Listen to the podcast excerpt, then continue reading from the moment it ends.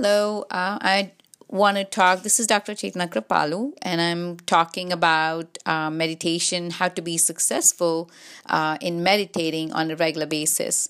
So, I'm talking about it from my experience. So, the first one is creating a habit. And what does that mean by creating a habit? Basically, creating a routine. So, when you wake up in the morning, the first thing you're going to do is meditate. Even before you get up from the bed and go to the bathroom, you can say, I'm going to do it in my bed for that five minutes when you wake up, even when you, before you even change your position, essentially. So that could be the first thing.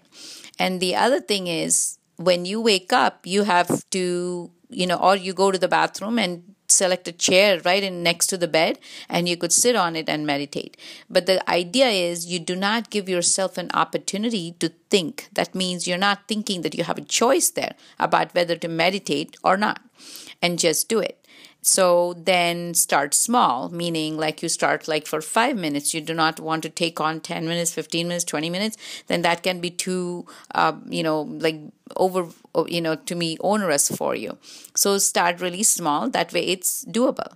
And then um, I would say throughout the day, make it more, more often. Take like, take every two hours maybe you can take a minute or minute or even 30 seconds to just breathe and just go inwards just for that moment.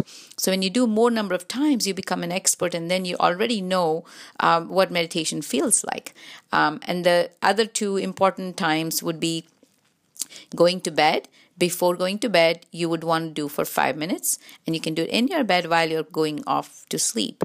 And then the other important time as we discussed in the you know point before was to wake up in the morning and that five minutes could be in bed or next to next to that you know in a chair.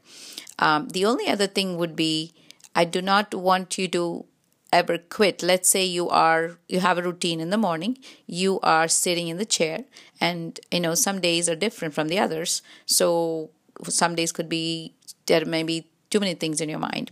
Have 10,000 things to do. But you know what? Just it's okay if you don't have a good meditation, you don't have that calmness.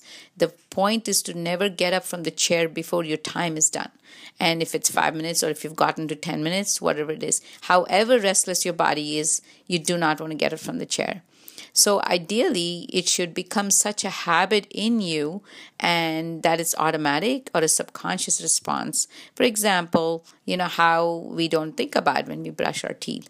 And there are certain habits we have when you get up in the morning, you you uh, brush your teeth, go to the bathroom, and then you pour a cup of coffee, and then you sit at a time in in your car, and you're getting ready before that, and you sit in a car, and you then go drive to work, and then same thing when you drive back in the evening, coming back home, you're not consciously thinking about it. So you want meditation to become such an automatic thing and a subconscious response that it becomes a part of you. Uh, and that's how it should be. And that's my uh, experience that I have created this thing. And so it's kind of with me almost throughout the day. Hope this helps.